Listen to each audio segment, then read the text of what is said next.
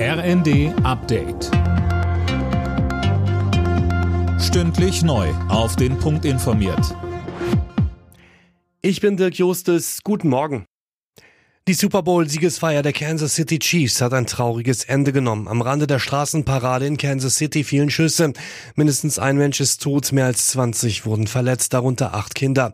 Was weiß man bisher, Johannes Schmidt? Nicht viel. Momentan ist unklar, ob die Schießerei überhaupt in direktem Zusammenhang mit der Parade stand.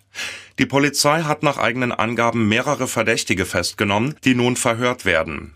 In den Krankenhäusern von Kansas City werden die Verletzten behandelt, einige schweben in Lebensgefahr. Die Spieler und Mitarbeiter der Kansas City Chiefs sind mit dem Schrecken davongekommen. Die Parade wurde abgebrochen.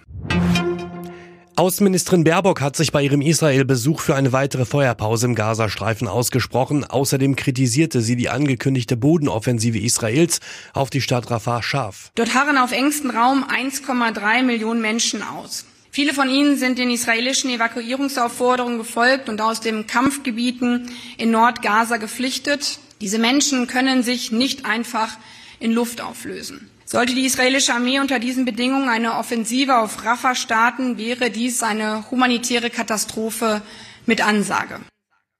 Israel will aber an dem Einsatz im Süden des Gazastreifens festhalten. Deutschland hat Japan als drittgrößte Volkswirtschaft der Welt abgelöst. Japan brachte es im vergangenen Jahr auf ein Bruttoinlandsprodukt von vier Komma zwei Billionen Dollar. Deutschland erwirtschaftete vier Komma fünf Billionen Dollar. Nach der Ligapleite gegen Leverkusen hat der F C Bayern München in der Fußball-Champions League die nächste Niederlage kassiert. Das Achtelfinal-Hinspiel bei Lazio Rom ging mit null zu eins verloren. Den entscheidenden Elfmeter verursachte Upamecano, der auch noch rot sah. Alle Nachrichten auf r n d punkt d e.